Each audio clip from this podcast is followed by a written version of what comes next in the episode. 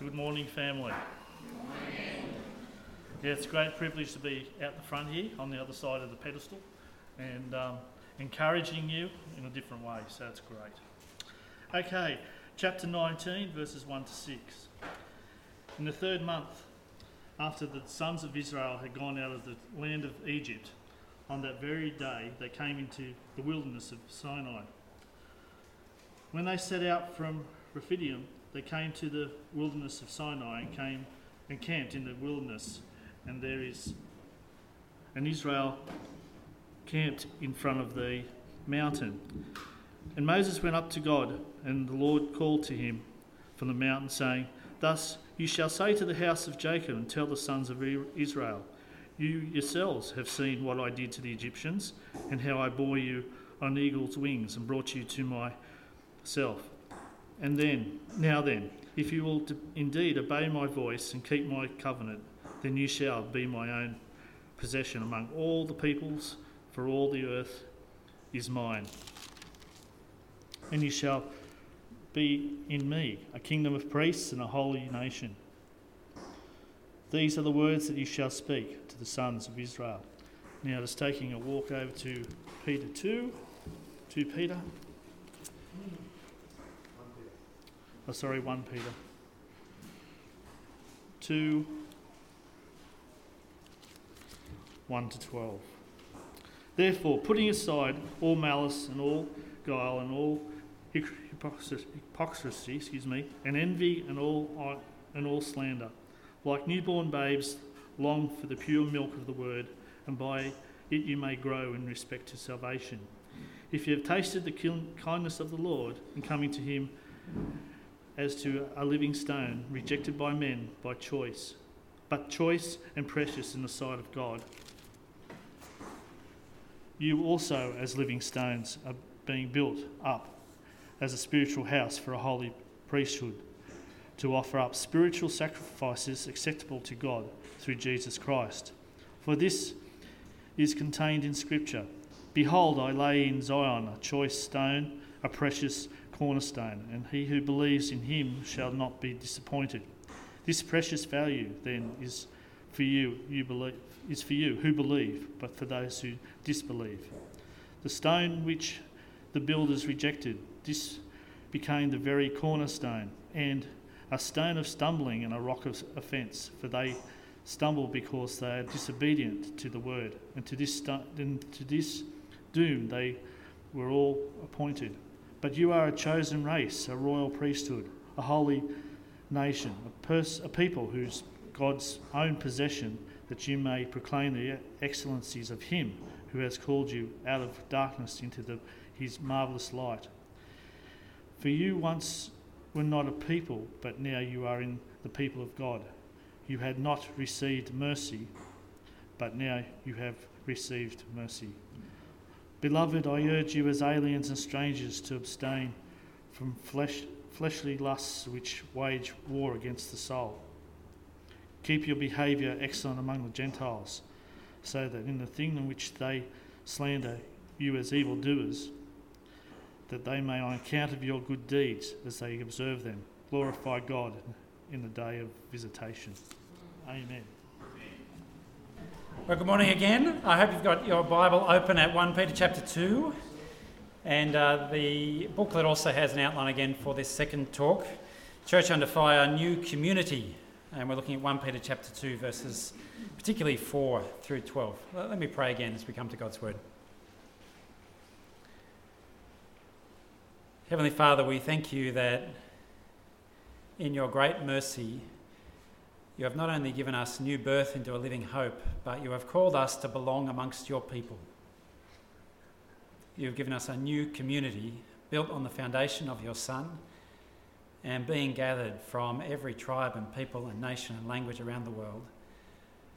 And so I pray this morning as we reflect on that grace of belonging among your people that you would encourage us and build us up and strengthen us to live as your people in the world. And we pray it for Jesus' sake. Amen. Well, there seems to be something about the human condition, doesn't there? That we, we love to build big things. As far back as you want to go in human history, you can trace the story of human beings trying to build big things. We could start with the Tower of Babel, of course, but that one got destroyed, and so there's no record of it left. So if we go back as far as we can, the very earliest human building projects of which we still have some kind of record, we can go back to the Great Pyramid of Giza, built somewhere around 2560 BC. That's more than 4,500 years ago and still standing. The tallest building of its day, 146 metres high, about half of Centrepoint Tower. Quite impressive. Come forward a couple of millennia, and it was topped only then in 1311 AD by Lincoln Cathedral in the UK. Perhaps some people have been there. 1311 it was completed, 160 metres tall. You have to come forward another several hundred years before that was topped substantially in 1889 by the Eiffel Tower at 300 metres in height. And from there, it really ramps up. 1975, I'm just picking out the highlights package here. The CN Tower in Toronto, perhaps you've been there. 500, or some Canadians here. Oh, look at that. You're about to be topped. But in 1975, top of the world, at 553 metres. Very impressive stuff. Until 2010, there's been a few in between. But 2010, the latest contender, the Burj Khalifa in Dubai. Anyone know how tall it is? 829 metres high and 80 centimetres. Just astounding, isn't it? Uh, and I'm sure there are plans afoot already uh, for a bigger and better and taller building. There's, there's something about the human condition. We, we love to build big things. We want to be part of some great building project, and it's been that way as far back as you go in human history, and it remains that way still today. But it's, of course, not just in the competition to build the biggest, the tallest tower, is it? In a whole host of other ways, we want to be where the action is. We want to be part of a big building project. We want to throw our lot in with something significant. We want to be caught up in something that matters, something you can point at and say, yes, wow, look what we did.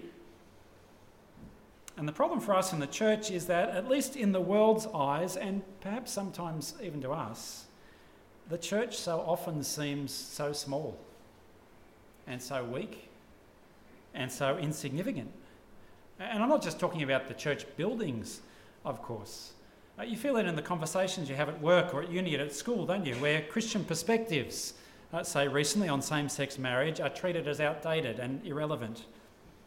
You feel it in another way when your kid's soccer team schedules an extra game on Sunday morning. You've had this happen to you? Without even so much as a thought that people might have something on on Sunday morning because it's just not relevant anymore. You feel it when you're at a dinner party and you say you're part of a Presbyterian church. Perhaps you're bold, you work up the courage, uh, and, and the response is Presby, what? Because nobody's heard of it. You feel it when Christian voices on Q&A on the ABC are marginalised and undermined and ridiculed you feel it when you go perhaps to the city for a cricket match or a concert and you're overwhelmed by the sheer noise and energy and power in the stadium of 100,000 people cheering and yelling and screaming. And then you go to church the next morning and you're underwhelmed by the sound of what, a couple of hundred at best, singing praise to God. In so many ways, compared to all of the big, exciting stuff out there, what's happening in here in the church can feel small and weak and insignificant. And the temptation when you feel like that, I don't know if you feel it, I certainly have from time to time, the temptation is to opt out of the church. Of course, maybe we don't opt out completely. We still turn up on Sunday. We sign up for the obligatory rosters. We might even be part of a small group. But if we're honest with ourselves, very often when we feel that church is small and weak and insignificant, it doesn't get the best of our attention. Uh, there are more exciting things happening in our work and in our family life. And so when life is busy and something has to go, sometimes church is it. Despite what we might like to tell ourselves, the trends of how we spend our money and our time reveal that the church for us sometimes has become a low priority. The mission of the church is not our passion. Well, if we feel those temptations from time to time, we're not alone. The Apostle Peter, as we've seen this morning, is writing to a bunch of churches who are in exile. That's what Peter calls them in chapter 1, verse 1. Most likely Christians, as we saw, who've been expelled from Rome by the Emperor Claudius, relocated in the Roman colonies in Pontus and Galatia and Cappadocia and Asia and Bithynia, what we call modern Turkey. Churches who were well away from the centres of power and influence and prestige in the Roman Empire. They were not in Jerusalem, many of them Jews, Jewish Christians, but not in Jerusalem, these people, with its glorious temple. But nor were they in Rome, with its powerful connections to the emperor. They were in far flung backwater provinces in Turkey. No doubt these exiles were feeling small and weak and insignificant. Especially since the church that they were part of in those provinces was also under fire a small, marginalised, persecuted minority facing pressure because of their commitment to the Lord Jesus Christ. No doubt they felt the temptation of opting out of the church, of giving their time and their money and their attention to things that were more exciting and more significant and more powerful and more socially acceptable than the church. But God had good news for them through his servant, the Apostle Peter, in this letter. And since we may struggle sometimes with the same kinds of temptations, God has the same good news for us too. And the good news here is this that even though the church may look and feel small and weak and insignificant, the church is, in reality, in actual fact, the single largest most significant, most powerful project the world has ever seen. So I want to encourage you this morning with two reasons from 1 Peter not only to stick with God's church, but to throw yourself in to the church's life and mission. And then I want to explore some of what that what it might look like to do just that.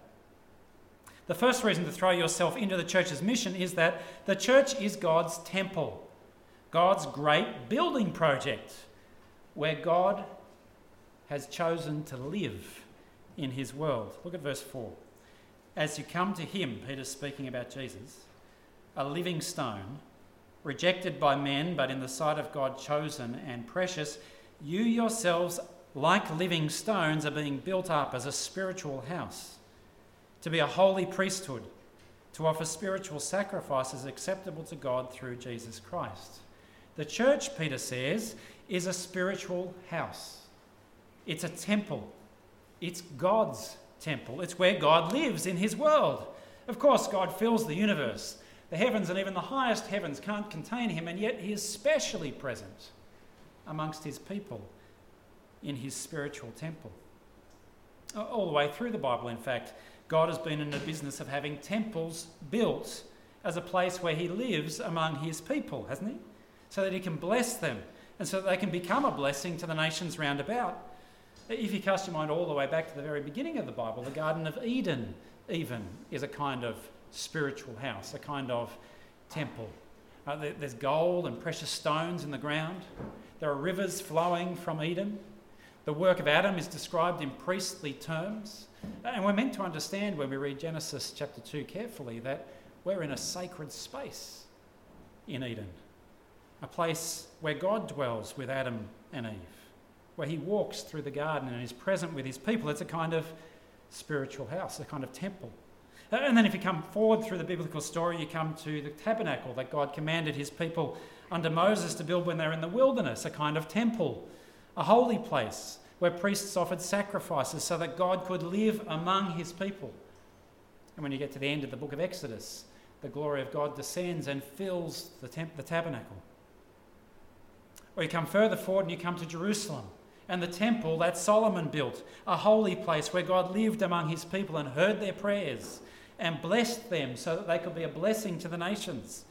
Uh, all the way through the Bible, uh, God's consistent plan has to, been to live with his people in sacred space, in a temple. But now, Peter says, now that Jesus has come, now that God's Holy Spirit has been poured out, the temple where God lives with his people is not a stone structure in Jerusalem. It's not a tent in the wilderness, it's you. You Christian believers in Pontus and Galatia and Cappadocia and Bithynia and Asia. Uh, God's temple is no longer a physical structure made of lifeless stones, but a living, breathing human community. Look at verse 5.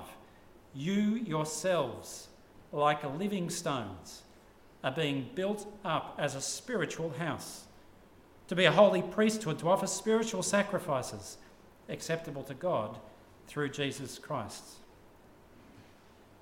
But notice, unlike the building projects that I mentioned at the start, notice who is doing the building here.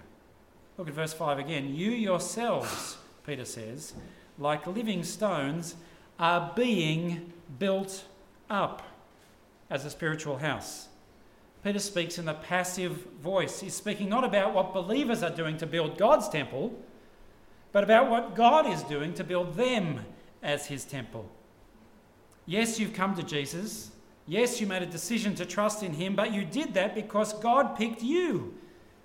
He plucked you out of darkness and built you into the wall in his temple. This whole church thing is God's project, God's work of building, first and foremost, rather than ours. And since it's God's building project in which we are being included, it's no surprise that God is building his temple according to his specifications. And here's the key He's building his church on a rejected cornerstone. Did you notice that? Verse 4. As you come to him, a living stone rejected by men, but in the sight of God chosen and precious. And again, verse 7, quoting from Psalm 118, the stone that the builders rejected has become the cornerstone. The cornerstone in a building project, of course, is the first stone you lay when you're building. It's the stone that sets the pattern for the rest.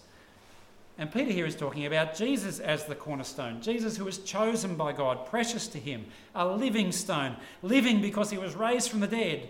Jesus, the cornerstone, who sets the pattern for the rest of the house. Jesus, who was rejected. God is building his church, and he's building it his way, and the precious living cornerstone that is chosen to lay has been rejected by the builders, betrayed and despised and mocked and spat on and crucified, small and weak and insignificant. And if he's the cornerstone that sets the pattern for the rest, what does that tell you about the destiny of the church? God is also building his church, you exiles in Pontus and Cappadocia and Asia and Bithynia and Port Macquarie. God is also building his church out of a rejected people. People who have been cast out of Rome, who are far from the centres of, of, power, people who are exiles in the world, people who in the world's eyes are small and weak and insignificant. This is how God has always worked. He built his church back in the Old Testament, where? Not in the centres of power in Egypt under Pharaoh, but in the middle of the wilderness on the way to the promised land. He built his church not in the palace of the kings and princes, but among the exiles by the rivers of Babylon. He built his church not in the Roman capital, but in, the far, in far-flung Palestine, among a despised race, through a rejected Messiah, by a shameful death. Yes, you're not in Rome. Yes, you're not in Jerusalem. Yes, you're not in the power, centres of power of Australian society. You're exiles, Peter says. And so you might feel small and weak and insignificant because, in the world's eyes, you are. but not in God's eyes. You might wish that you were living and working where the action is, because in the world's eyes, you're irrelevant or a nuisance or worse. But the truth is, the living God of all creation is building his church. He's constructing his temple. He's erecting the most magnificent, glorious structure the world has ever seen right here in your midst, right under your nose, even though the world can't see it. He's doing it in Pontus and Galatia and Cappadocia and Asia and Bithynia. He's doing it in Coffs Harbour and Nambucca and Wauchope and Taree and Forster and Port Macquarie. But there's more, of course. God is not only building his new temple, where he dwells with his people in the world, uh, there's also a second reason to throw yourself into the life and the mission of the church because the church is not only God's temple, it's also God's new humanity, where God is making people new.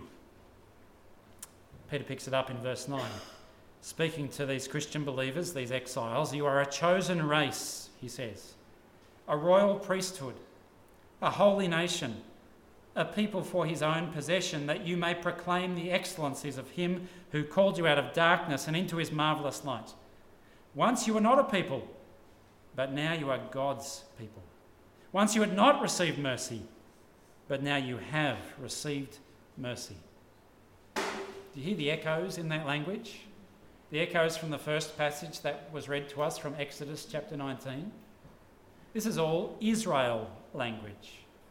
You are a chosen race. You are a kingdom of priests. You are a holy nation. You are God's treasured possession. This is what declared, God declared to his people Israel at Mount Sinai in Exodus chapter 19.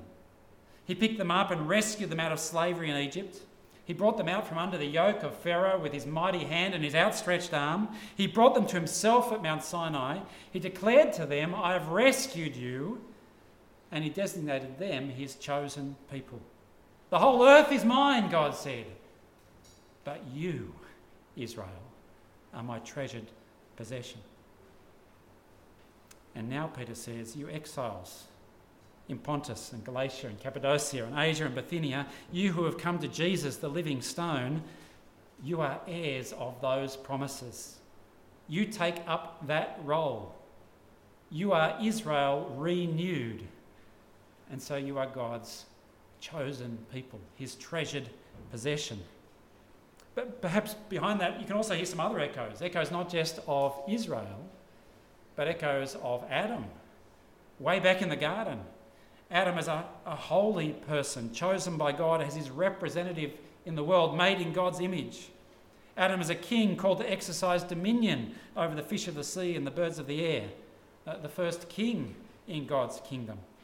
Adam as a priest called to stand in God's presence in the garden temple of Eden. Adam as God's treasured possession, the crowning glory of God's creative work. And now Peter says, You exiles in Pontus and Galatia and Cappadocia and Asia and Bithynia, you who have come to Jesus, the living stone, you are heirs of those promises as well. You take up that role. You see, the church is not only Israel renewed, it's humanity renewed. If you listen to the news reports, you'll hear that the media would have you believe that the church is at best a sect that should have little or nothing to do with mainstream society. A club that you might opt into if you have religious inclinations. A niche group for those with particular spiritual needs. But all of that couldn't be further from the truth. Because what Peter tells us here is that in the church, God is rebuilding the human race from the ground up. The church is God's renewed humanity. Uh, of course, it's not that the people in the church are better people, as if Christians are somehow superhuman. Uh, you know that well. And I'm not talking about the person next to you. no, you were in darkness until God called you into his light. Verse 9. You were lost in sin, deserving God's judgment, until God showed you his mercy. Uh, that's true for all of us, isn't it? For you and for me. The church is God's new humanity, not because of anything special about the people in the church, but because of God's wonderful mercy by which He has rescued us. Like He rescued Israel with a mighty hand and an outstretched arm out from under Pharaoh's thumb, He's rescued us out from under the rule of sin and death and brought us out to Himself, forgiving our sin, qualifying us to stand again in His presence so that we, like Peter says in verse 5, can be a holy priesthood, offering spiritual sacrifices acceptable to God through Jesus Christ. You see, what's the church? The church is the community of people where people who are distorted and corrupted and broken and downtrodden because of sin their own sin and the sin of others, the church is the community where those people, by God's grace, by being connected to Jesus, the living stone, start to become fully human again. Start to become a kingdom of priests who can stand in God's presence and offer sacrifices to God. You might have heard about what happened in Charlestown, South Carolina on the 17th of June 2015. Uh, there was a African American church there meeting for Bible study. Nine people or so in the room when a young white supremacist, a guy with a severe mental illness, walked into the room, spent an hour in their Bible study with a gun concealed under his jacket, and then opened fire at the end and killed nine of them. You might have heard about that because that made the Sydney Morning Herald and the Australian and Seven News. What you might not have heard about is that within a month, at the initial hearing for this young man, the families of those who had had their loved ones killed stood up in the courtroom, one by one, and offered him God's forgiveness. They didn't get reported, but that is astounding, isn't it? Those are people with no reason to forgive. People whose families have long histories of being slaves, of being mistreated and downtrodden. People with every reason to want revenge. And yet, people who are choosing to forgive a young man who killed those they love. Why? Well, because that's what God is doing in His church. He's picking up people who are broken and downtrodden and corrupted and distorted because of their sin, and He's making them new. He's making them like Jesus. He's taking twisted, broken people like you and me and making us into the kind of people we're meant to be. And this temple building, this life renewing work that God is doing, it'll never be glamorous in the eyes of the world. It's not going to be picked up and reported on very often on 7 News or in the Sydney Morning Herald or in the Australian. And in fact, if it starts to look glamorous in the eyes of the world, there's a good chance that we've started to build on some foundation other than the one that God has laid in Jesus because he was the rejected cornerstone. But it's work that is right in the centre of what the one true and living God is doing in his world. He's building his spiritual house. He's making his people new. So when you speak about Jesus at work or at school and you get politely ignored or perhaps ridiculed, when you hold on to God's teaching and His Word about marriage and you get told that's out of date, when you spend yourself for 10 snotty nosed kids on, on Sunday morning in Sunday school, I don't know if anyone does that.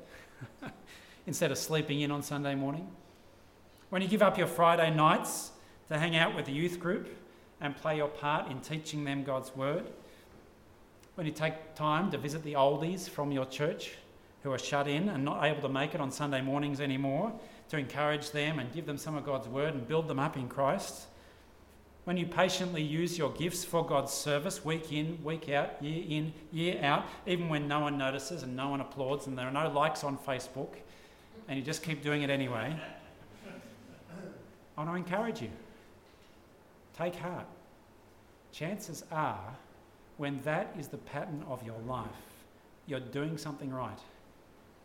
Chances are God is at work through you to build his spiritual, his spiritual house, to make his people new. Chances are, although what you're doing looks small and weak and insignificant in the eyes of the world, you are, in reality, as Peter puts it here in verse 5, offering spiritual sacrifices that God loves in Christ. You hear the message? Don't opt out. Throw yourself in. Because when you do that, you're not throwing yourself into some irrelevant social club or some niche interest group for people with particular spiritual needs. When you throw yourself into the life and the mission of the church, you are right in the middle of the action of what the one true and living God is doing in his world. You're joining the biggest building project the world has ever seen. happening right under the noses of the world, even though most people don't recognize it. So, what would it look like to throw yourself in? What is God's mission for His church? Well, it's simple, really. God calls His church to declare His praises and to demonstrate how great He is. Have a look at verse 9. You are a chosen race, a royal priesthood, a holy nation, a people for God's own possession, that you may declare the praises of Him who called you out of darkness and into His wonderful light. Let's start with that. In our production and consumption obsessed society, economic efficiency is something of a god, isn't it? Activities that don't have a measurable output, a bottom line that you can point to and count in dollar terms, seem to be a waste of time. Uh, and in that kind of atmosphere, gathering as we do as God's people on Sunday morning to sing His praises can seem like an irrelevance. The economist might ask, What good is gathered worship at your church contributing to society? Well, I can actually think of a number of goods that gathered worship contributes to society, but that's actually not the point. Because contributing to society, uh, let's call it loving our neighbours, while it's vitally important, and we're going to talk more about that tomorrow, is still only the second most important thing in life. What did Jesus say when they asked him what the most important commandment is? Yes, he said, Love your neighbour, but before that, he said, Love the Lord your God with all your heart and soul and mind and strength. We were created to worship God, to love God with all we are, to sing his praises. So, at the heart of the church's mission in the world is to be a worshipping people, a people who proclaim God's excellencies in the midst of a watching world, who declare God's glory in a world that suppresses the truth about God. C.S. Lewis once wrote that the world is actually full of praise. Uh, we don't realise this a lot of the time, but I think he's right. Husbands praising their wives, sports fans praising their favourite teams, readers praising a good book, watchers praising clever shows, students praising their favourite school and university, or perhaps not, stamp collectors praising their favourite stamps. You know, there's praise all over the place once you start to listen for it. And God's purpose in building His church is to cover the world, to fill the earth with communities of His people who declare His praises who shout to the rooftops how great He is. And that's central to why God planted His church in Port Macquarie. So that there be a community of people here, there, who sing His praise, who declare His excellencies. That's central to why God planted His church down the road in Nambucca and Forster and Taree. Uh, central to why I joined a church plant a year ago in Hornsby. Because in planting churches all over the globe, God is filling his world with communities of people who declare his praise. Communities that might look small and weak and insignificant from the outside, but communities that are right at the centre of the action of what God is doing. But of course, God didn't just redeem us to declare his excellencies in our gathered worship on Sunday mornings, he redeemed, it, redeemed us to do it all the time over coffee or lunch, at the sidelines of the sporting match, in our Facebook posts in our offices, in our schools, in our hospitals, in our contributions to public discussion in the media, wherever we get opportunity, we are people who have been redeemed to declare God's praises. We've been rescued from darkness into light, and that's worth singing about. Not just together on Sunday, but all, all over the place during the week. We've been rescued to declare God's praises and to call other people to find their true humanity in declaring his praises with us. The Christian author John Piper puts this well. This is in the, the very front of a book on world mission. Uh, and the first line in this book on world mission, he says, Mission is not the ultimate goal of the church. And you think, what? Have I picked up the wrong book? This is a book on world mission. He says, No, mission is not the ultimate goal of the church, worship is. Missions exist because worship doesn't. Worship is ultimate, not missions, because God is ultimate, not man. He's got a point, doesn't he? When this age is over, he continues, and the countless millions of the redeemed fall on their faces before the throne of God, missions will be no more. It's a temporary necessity. but worship abides forever. You see, when we tell the good news about Jesus and call on people to repent of their sin and to trust in Him, we're really calling on the, them to stop giving the highest praise in their life to other things, to stop praising idols, and to start praising the living and true God. If you go to a, a cricket match at the SCG or a footy match at the football stadium, if you go to a concert, the sheer energy and the power can be overwhelming, can't they? You come away kind of buzzing. And when you compare it to church the next morning, it can feel like church is small and weak and insignificant. And so we've got to remember that church each week, as we sing God's praises, is in one sense choir practice for the real event that's still coming. Because when you read the book of Revelation, you see that God is in the process of assembling the biggest choir the world has ever known a vast multitude from every tribe and people and nation and tongue. Countless millions, John says, as he looks at them in his, in his, vision in Revelation 5 and Revelation 7, who fall on their knees before the living God and declare his praise. Uh, and when we do that on Sunday mornings, though, there's only 150 of us, 200 of us at most, 50 in some churches, maybe 1,000 in another. We've got to remember we're part of the choir practice for that great choir of praise for which the world is destined. But that's only part of the job, declaring God's praises. The other part is demonstrating God's goodness. And so Peter continues in verse 11 Dear friends, I urge you, as foreigners and exiles, to abstain from sinful desires which wage war against your soul live such good lives among the pagans that though they accuse you of doing wrong, they may see your good deeds and glorify God on the day he visits us. What's God's strategy for displaying his glory in the world? It's not bigger buildings or flashier websites or glossier marketing, uh, although there may be a place for some of those things some of the time. Uh, that, that's not God's strategy. God's strategy, the real action in the spiritual battle, is the good lives of his people. And make no mistake, it is a spiritual battle. Did you hear what Peter said? Abstain from sinful desires which wage war against your soul. You see, there's a lie about that says true humanity is found in self actualization, in expressing yourself, in giving way to any and every desire.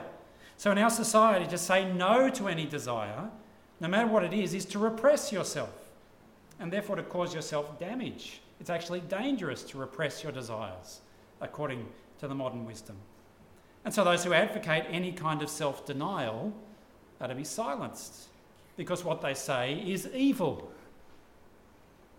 But the truth is that sinful desires wage war against your soul.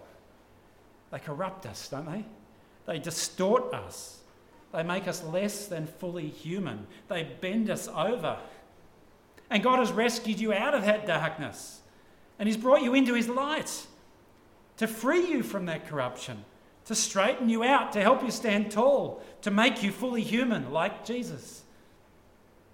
And so the church is called to live such good lives among those who don't yet know Him as their Lord and Saviour that though they speak against you as evildoers, they'll see your good deeds and glorify God on the day He visits us. You see, this has been God's design the whole way through. God's design for the mission of His church is that the world should look in from the outside and see the way the world, the, the church lives, and say, gee, the way they live in there, it's different from how we live out, out here. Uh, that's how the nations were meant to look in on Israel. Uh, the nations were meant to look in on, in on Israel and say, the way they live in there in Israel, gathered around the temple in Jerusalem, worshipping the God, listening to his law, obeying its precepts, the way they live in there, it's weird. it's different from how we live out here. But there's something attractive about it. There's something distinctive about it. And I want in. And it's the same for the mission of the church. The world is meant to look in on the church and say the way they live their lives in there, uh, the way they forgive those who hurt them, the way they love their enemies, the way they spend time listening to little kids and take time visiting oldies, the way they keep sex for marriage, the way they're generous with their money, the way they're patient with the socially awkward. Uh, the, the, way they live in there, it, it's weird. It's different from how we do things out here, but there's something about it. I can't put my finger on it. It's good. It's good. And, and I want in. Uh, that's God's design for the mission of His church. There's a great scene in C.S. Lewis's uh, book and now movie, The Lion, the Witch, and the Wardrobe. Perhaps you know it, where uh, the Pevensie uh, kids are in Narnia, where it's always winter uh, and never Christmas, uh, and the snow covers the ground, and the skies are grey, and it's icy cold, and it's the middle of winter. Uh, and as they're walking through, the Pevensie kids with the beavers, and also the wicked white witch who has caused this always winter, never Christmas, with her dwarf, a henchman, uh, they both groups both notice the same thing. They, they notice that the, the, the, clouds part and blue sky appears, that the sun, sun starts to shine and the snow starts to melt. The little patches of green grass grow up amongst the snow, uh, and the, the, the, flowers start to bud, and the birds start to sing, and the rivers are starting to flow. Uh, and the dwarf says to the wicked white witch, What's going on? Uh, your, your winter is thawing. And the witch, who knows better, says, No, this, this is no thaw, I tell you. This is spring. This is Aslan's doing. Aslan is on the move. And you see, that's a beautiful picture of what God is doing in our old, broken, dark, cold world as He brings people to Jesus, the living stone, and builds them up into His church, His temple, His new humanity. He's making little pockets of green, little pockets of life in the world, and that's the church. And the mission for the church as foreigners and exiles is to abstain from sinful desires 1 peter 2.11 uh, and live such good lives among the pagans that though they accuse you of doing wrong they'll see your good deeds and glorify god on the day he comes to visit us. So here's my question for you port macquarie presbyterian church. How many unbelievers see the insides of your life together how many people see the insides of your relationship with other Christians? Uh, too often it's easy for us to live in a kind of Christian ghetto where our relationships with Christians are hermetically sealed from our relationships with non Christians. We have a set of church friends and a set of sports clubs friends, a set of church friends and a set of work friends. Uh, Peter assumes that we'll be living such good lives among those who don't know the Lord, so that they'll see our good deeds. So, how visible is your church life? And if it's not very visible, how can you open it up? Maybe I can put it like this the more non Christian people who see the inside of your church life, not just on Sunday mornings, I mean, but the insides of how you relate together as Christian brothers and sisters during the week, the more non Christian people who can see that, the better. Because God's design for the mission of His church is that the life of His people will demonstrate how great He is. It can start with really simple things. Uh, when our son Noah there was born 13 years ago, I was teaching in a high school. Uh, and we were part of a church that had this fantastic meals roster. Uh, and so they organised this roster as soon as he was born. And for about four weeks, I think it was, we did not cook a meal because they provided for us. I'm not saying every church has to do that, but it was just outstanding, right? And so I'd turn up at work every day with these beautiful home cooked meals. And my colleague looked across knowing that we just had a baby. And after about three weeks of this, she says to me, You have an amazing wife. and I said, Well, yes, that's true. but she hasn't cooked any of these. And I saw her jaw drop because she'd never experienced anything like it. And I said, This is just kind of normal in our church. People have a baby, we make food for them. It's how, how it goes. People get sick, we make food for them. And she was astounded. So simple. And yet, the good deeds of God's people bearing witness to the good work that God has done in their lives. So, do you want to be start, part of something big? Do you want to be right at the centre of the action? Don't opt out of the church or its life and mission. No, throw yourself in. Because God is building His church, His new temple, His most magnificent building project. It's His new humanity. It's the means that God has chosen to display His glory in the world. And because it's God's great building project, we can be sure that God will complete it. Some people, when I talk like this, start to get nervous. They say, but yeah, if we show people the insides of our church life, they're going to see our sin as well, aren't they? they're going to see the way that we bicker with each other. They're going to see the way that we fail. And that's true. They will. But they'll also see what you do with your sin. They'll also see how you bring it to the foot of the cross and have yourself washed with the blood of Jesus, which more than anything they need to see, so that they can turn and have their sin washed as well. When you come to the very end of the Bible, to the book of Revelation, do you remember the vision that we get there? A vision of a new Jerusalem coming down out of heaven from God. And it's described in terms that are meant to make us remember the temple of God in the Old Testament. The dimensions are, in fact, exactly the same as the dimensions of Solomon's temple, except much bigger, same proportions, much bigger dimensions. And it's been built with the names of the sons of Israel on its gates and the names of the 12 apostles as its foundations. It's a new temple, except it's really just a picture of what? Of the church, of God's church, in all its glory. Once God has completed his work, coming down out of heaven from God, the New Jerusalem.